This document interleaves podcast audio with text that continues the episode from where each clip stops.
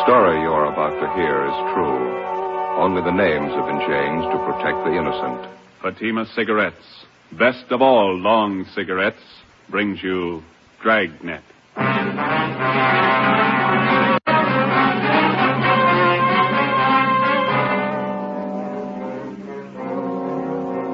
You're a detective sergeant.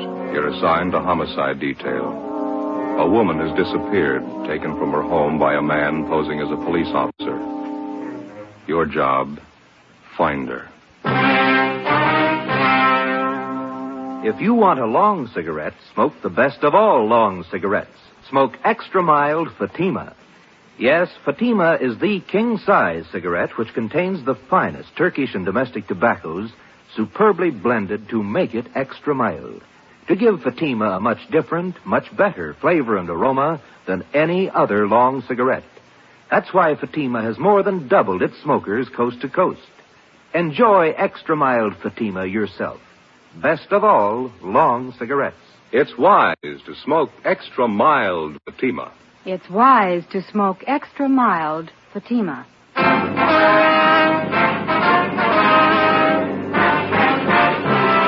Dragnet, the documented drama of an actual crime.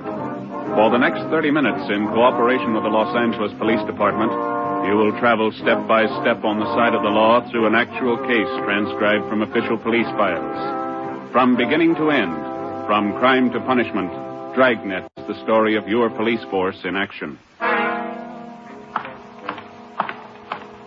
It was Tuesday, April fourth. It was warm in Los Angeles. We were working the night watch out of homicide detail. My partner's Ben Romero. The boss is Thad Brown, chief of detectives. My name's Friday. It was ten minutes past six p.m. when I got to the basement of the city hall. Carpool.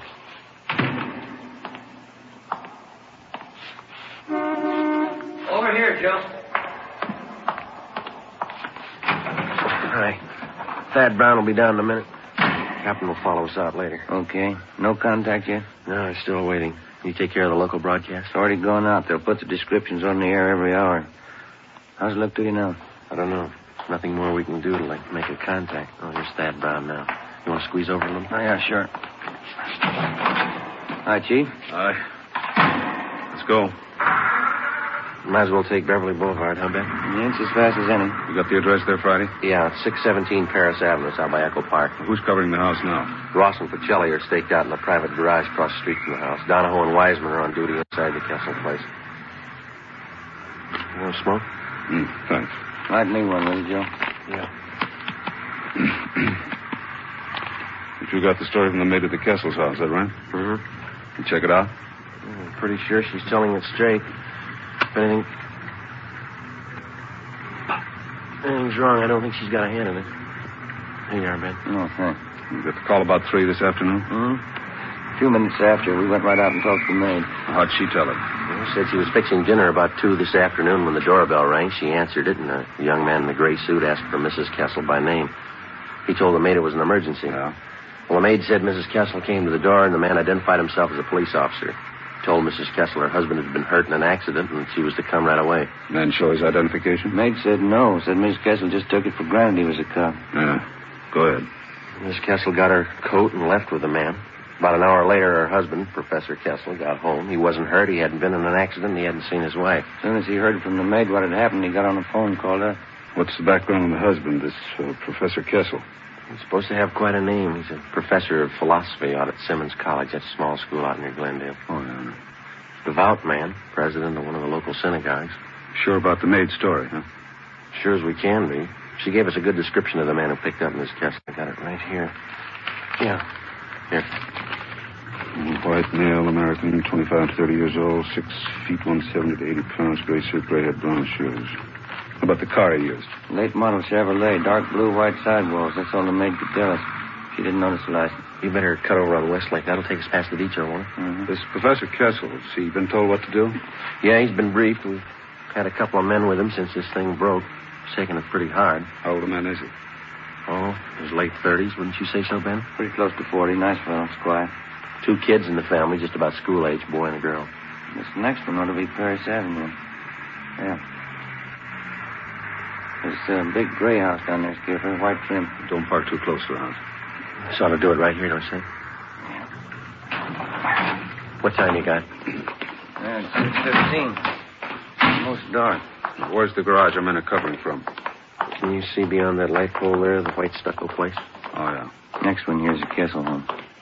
Doesn't look very rich. Neither did the Kessels. I don't think they got much money.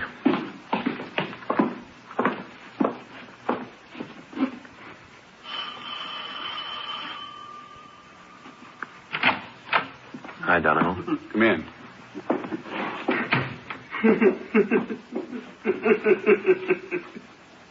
That the husband? Yeah, I just got a phone call a couple of minutes ago. I listened on the extension. Who called? Tried to trace it. The guy wouldn't stay on the line long enough. What'd you say? Tell the cops to stay away. Said it twice, tell the cops to stay away. Yeah? Said if they don't, I'll kill her.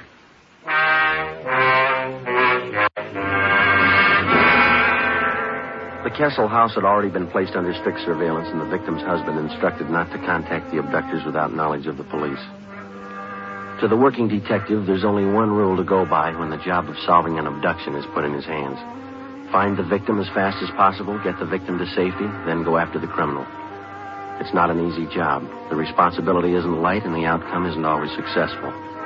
If you press too hard, the abductor gets frightened and kills the victim. If you don't press hard enough, the criminal has more time to work for his payoff and then escape.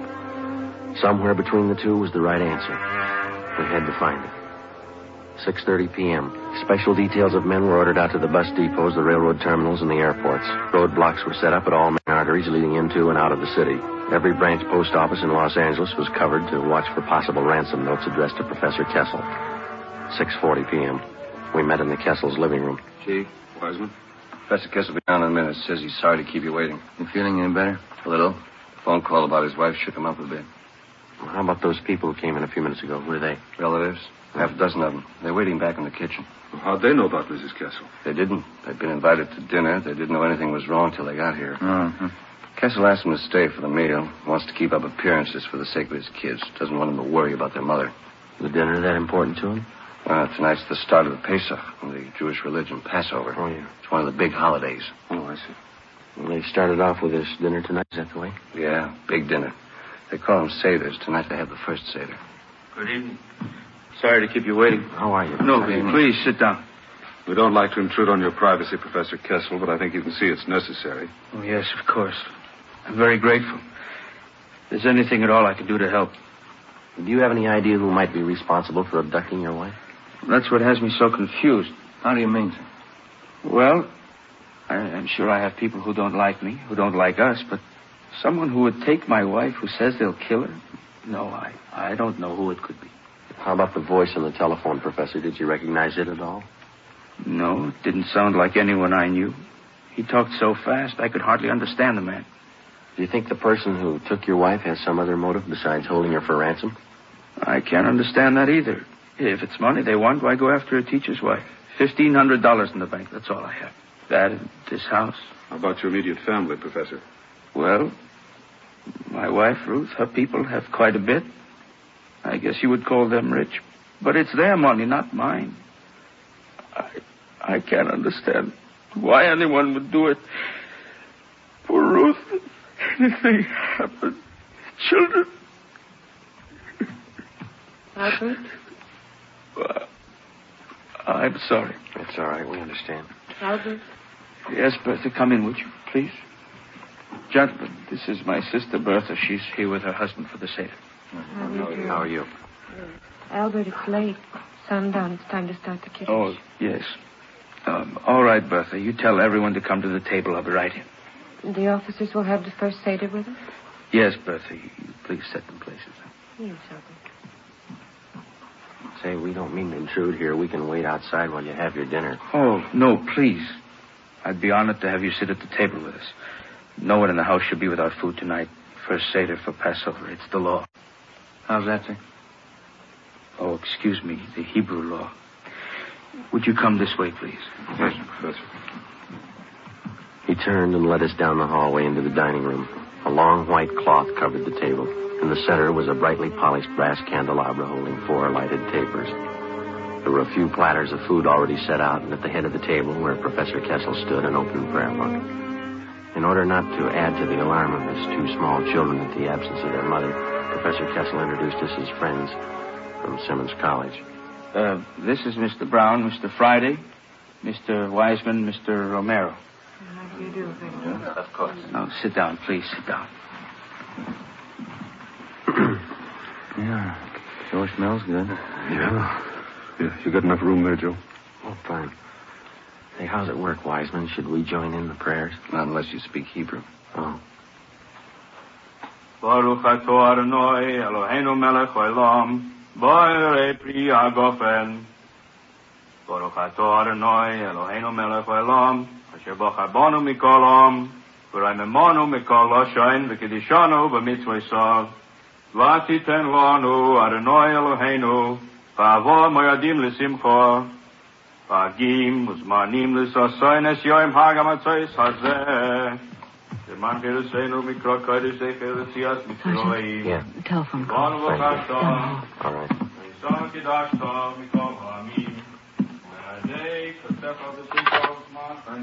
Friday talking. This is Lacey, Joe. Just got a call from the morgue. Yeah. They brought in the body a few minutes ago. They checked the description. Yeah. They think it's Missus Kessel. I went back into the dining room and told Chief Brown about the call. He told Professor Kessel.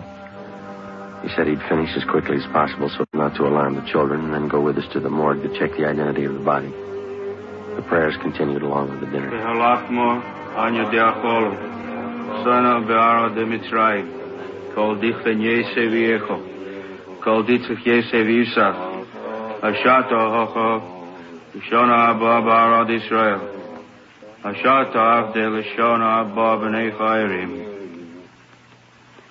John?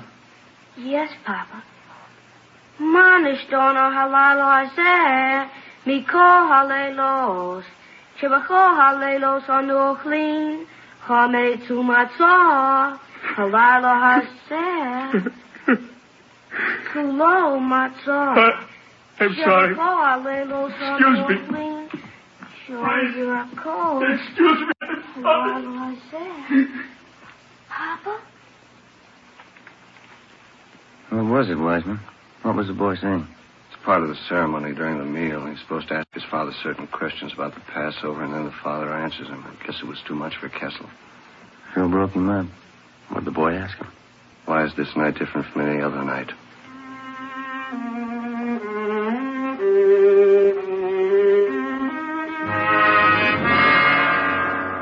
seven thirty p.m. Sergeants Wiseman and Donahoe stayed on duty at the house while Chief Brown, Ben, and I drove Professor Kessel to the county morgue. On the way, we called in and checked with Captain Steed of homicide. He told us there'd been no reports on Missus Kessel. seven forty-three p.m. Ben and I took Kessel to the basement of the Hall of Justice, county morgue. This way, Professor. Oh, yes. You sure you feel up to it? Thank you. I'll be all right. Cold in here. Yes, sir. All right, fellas. It's back here. Okay, Archie. This is Professor Kessel, Archie. How do you do? This way. Jane Doe, number five. I called over as soon as I brought it in. Yeah, thank you. Found the body near Avenue nineteen, the riverbed across from the auto camp. No identification? No. Here we are. All right.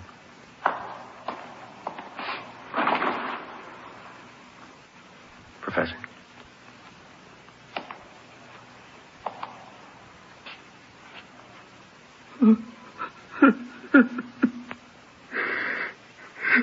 Thank God. Thank God.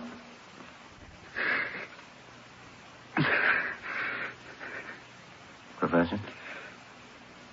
No, it's not my wife.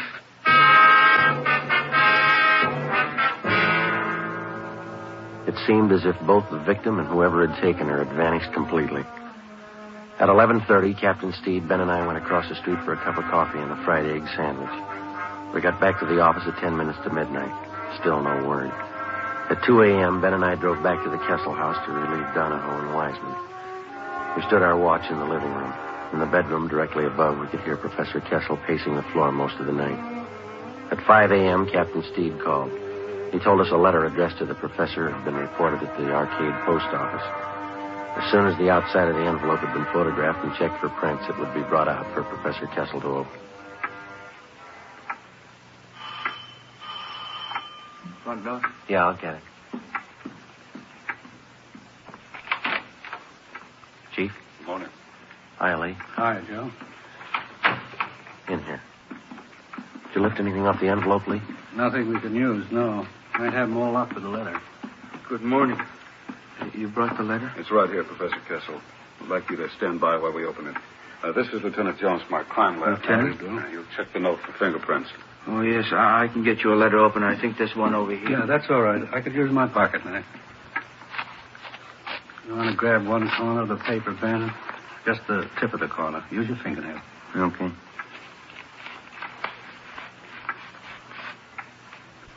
I'd have to open up and pin down these corners here. What is it, Frank? Uh, words are put together with small printed letters. They all seem to be the same kind of typeface. Letters were probably clipped from a book, then pasted together to form these words. Well, who sent it? What does it say? Uh, thanks, Lee. If you want to see your wife alive, have thirty thousand small bills tonight. Tell police I kill her. Instructions follow in mail. No signature. thirty thousand. I haven't got the money. I can't get it. You'll kill her. Mister Kessel, there's still a chance. But what can I do? I haven't got that much money. He says he'll kill her. What can we do? What we've been doing? Yes? Wait.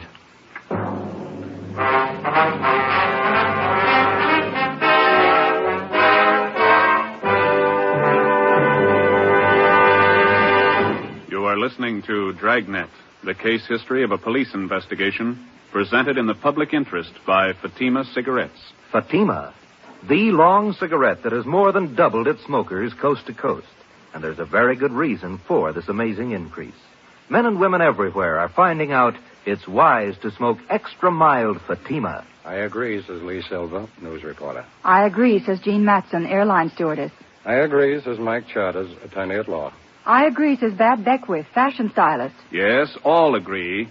It's wise to smoke extra mild Fatima. So, enjoy extra mild Fatima yourself. The king-size cigarette, which contains the finest Turkish and domestic tobaccos, superbly blended to make it extra mild. You will prefer Fatima's much different, much better flavor and aroma. You will agree. It's wise to smoke extra mild Fatima. It's wise to smoke extra mild Fatima. Best of all, long cigarettes.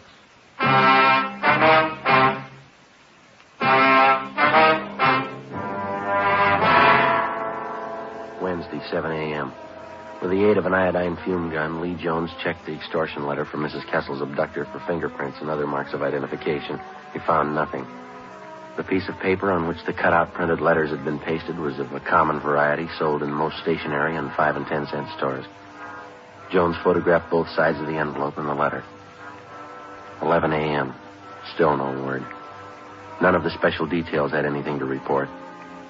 At one forty-five p.m., another letter was delivered to the house. The envelope was opened, the letter removed carefully and pinned down at the corners. Put together the same as the last one. Yeah. Tonight, eleven o'clock. Come alone, your car. Tell police I kill her. Is there more, Friday? Yeah. Drive corner Lakeshore, Charter Street. Wrap money brown paper. Small bills. Come alone, your car. Put package by fireplug, then leave. Tell police and I kill her. No signature. I haven't got the money. Lakeshore and Charter. That shouldn't be too hard for us to catch. Sounds pretty much like an amateur. It makes it touchy. If he's green, he'll scare easy. If he's scared, he may kill her. Not if we reach him. How can I get the money? You won't need any. We'll have a dummy package made up. There'll be a single dollar bill inside. Must be newspapers cut to the size of currency. That's what you'll deliver. But when he gets the package, when he finds out it's not the money, what's he going to think? We'll explain it to him. Starting at ten o'clock that night, more than a dozen cars from the Detective Bureau circled the area around Lakeside Avenue and Charter Street, keeping a distance ranging from three-quarters to a full mile away so as not to scare off the abductor. Some of the cars were parked in service stations, some in private driveways. The neighborhood was located in the heart of a new veterans' housing project. For a full five blocks in either direction, there were no buildings of any kind where we could keep an eye on the package of fake ransom money. The owner of one of the completed houses nearest the spot on Charter Street was contacted, and he agreed to let us use his home as a lookout point for the stakeout that night. nine p.m. Ben and I took up our positions on the roof of the lookout house. We were equipped with two pair of night binoculars and a walkie-talkie. I could think of a few other places I'd rather spend the night. How well can you see that intersection from here? Hmm. Comes in fine with these binoculars. The guy shows we ought to see him. Yeah. I better check with the captain again. What time you got? nine twenty-five. Where's the skipper parked? Private driveway near Charter and Hayward. Friday to one oh five K. Friday to one oh five K. Come in. Yeah, Joe. Go ahead. Got a clear view of the intersection. Nothing yet outside of cramped legs. You reading me okay? Yeah, Joe. Fine. Over. Roger. Standing by. You're lucky my kid can't see me now. Why? He'd never understand. Why should his father be sitting on top of somebody's roof late at night? He'd never get it. We waited. Ten o'clock came, ten thirty. At exactly eleven p.m., as we watched through our night binoculars, we saw Professor Kessel drive up to the designated location five blocks away, place the fake package of ransom money by the fire hydrant near the intersection, and then drive away. eleven thirty, we waited. Midnight. two a.m., nothing happened.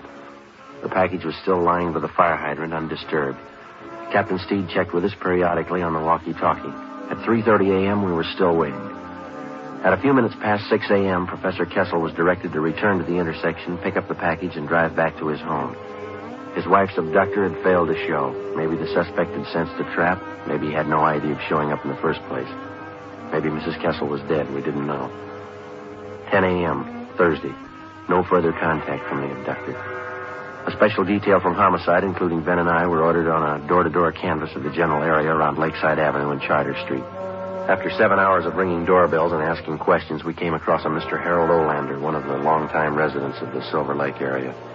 We showed him the general description of Missus Kessel's abductor. Yeah, that could be Thompson. Don't know for sure, though. Where did you see this Thompson, Mister Olander? Oh, I saw him lots of times. He rents that cottage of mine down the street there.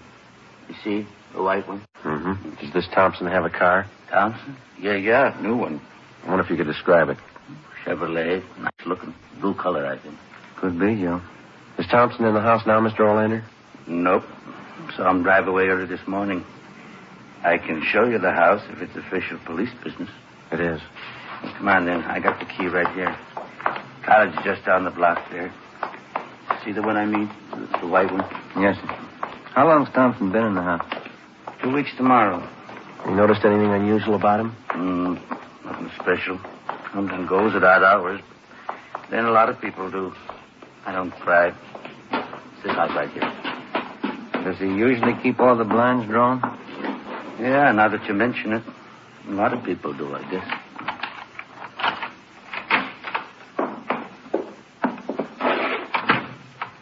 You want to check back in the kitchen, Ben? Yeah, I... Look at the living room, Sergeant. Yeah. On a stick of furniture. That's funny. You sure you didn't see anybody else in this house besides Thompson? No, no, he's the only one. Looks like it, Joe. Hmm? Found this woman's purse stuffed in one of the kitchen cabinets. This sales slip was in the purse. I see. This is Albert Kessel. Is there a phone here, Mister Olander? Uh, out in the hall. All right.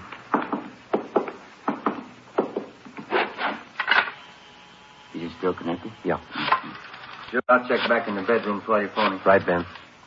No, you better stay with me, Mister Olander, if you will. Oh, all right. City Hall. Homicide. Homicide? You any idea where this Thompson is now, Mister Olander? No, he comes and goes. I don't like to pry. Homicide, Steve. This Friday, Skipper, we got one for you. I've got one for you. Hmm? Missus Kessel, she's been found. Missus Kessel was unharmed. She had no idea where she had been or why she had been suddenly released. All additional information which she could furnish on the suspect was immediately relayed to the entire state in an A P B. Two hours later, at a neighborhood garage Thompson patronized, we got his license number. We ran it through D M V and found the car was registered in the name of Charles Cottrell, one oh one one five Green Oak Drive, seven p.m.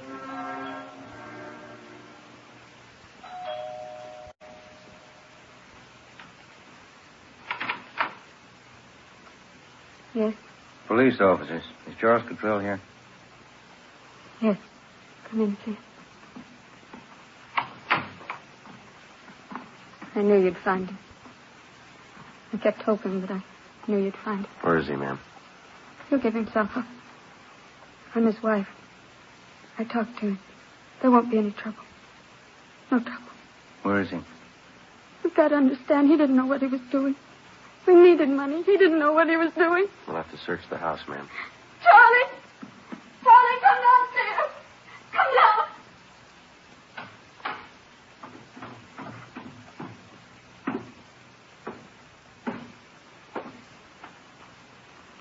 Get your hands behind your head. I don't have a gun. Oh, Charlie. All right, Ben. Behind your back. Tell them, Charlie. You didn't know what you were doing. Tell them. We needed the money. I thought it'd work. What'd I do wrong? Come on. Should have worked. I planned it all out. Where'd I make a mistake? When you thought of it.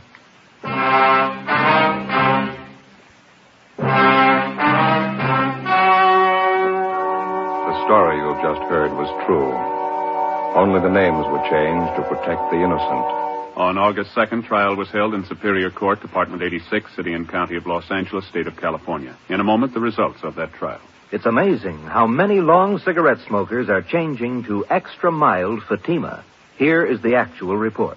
From coast to coast, extra-mild Fatima has more than doubled its smokers. Yes, more and more smokers every day are discovering that Fatima is the king-size cigarette that is extra-mild. Extra mild, because it contains the finest Turkish and domestic tobaccos, superbly blended to make it extra mild, to give it a much different, much better flavor and aroma. Enjoy extra mild Fatima yourself. Best of all, long cigarettes. It's wise to smoke extra mild Fatima. It's wise to smoke extra mild Fatima.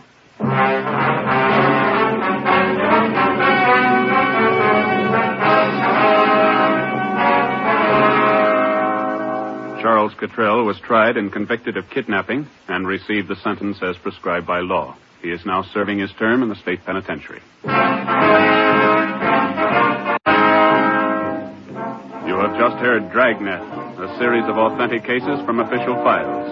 Technical advice for Dragnet comes from the Office of Chief of Police W A. Wharton, Los Angeles Police Department. Fatima Cigarettes, the best of all long cigarettes, has brought you Dragnet, transcribed from Los Angeles.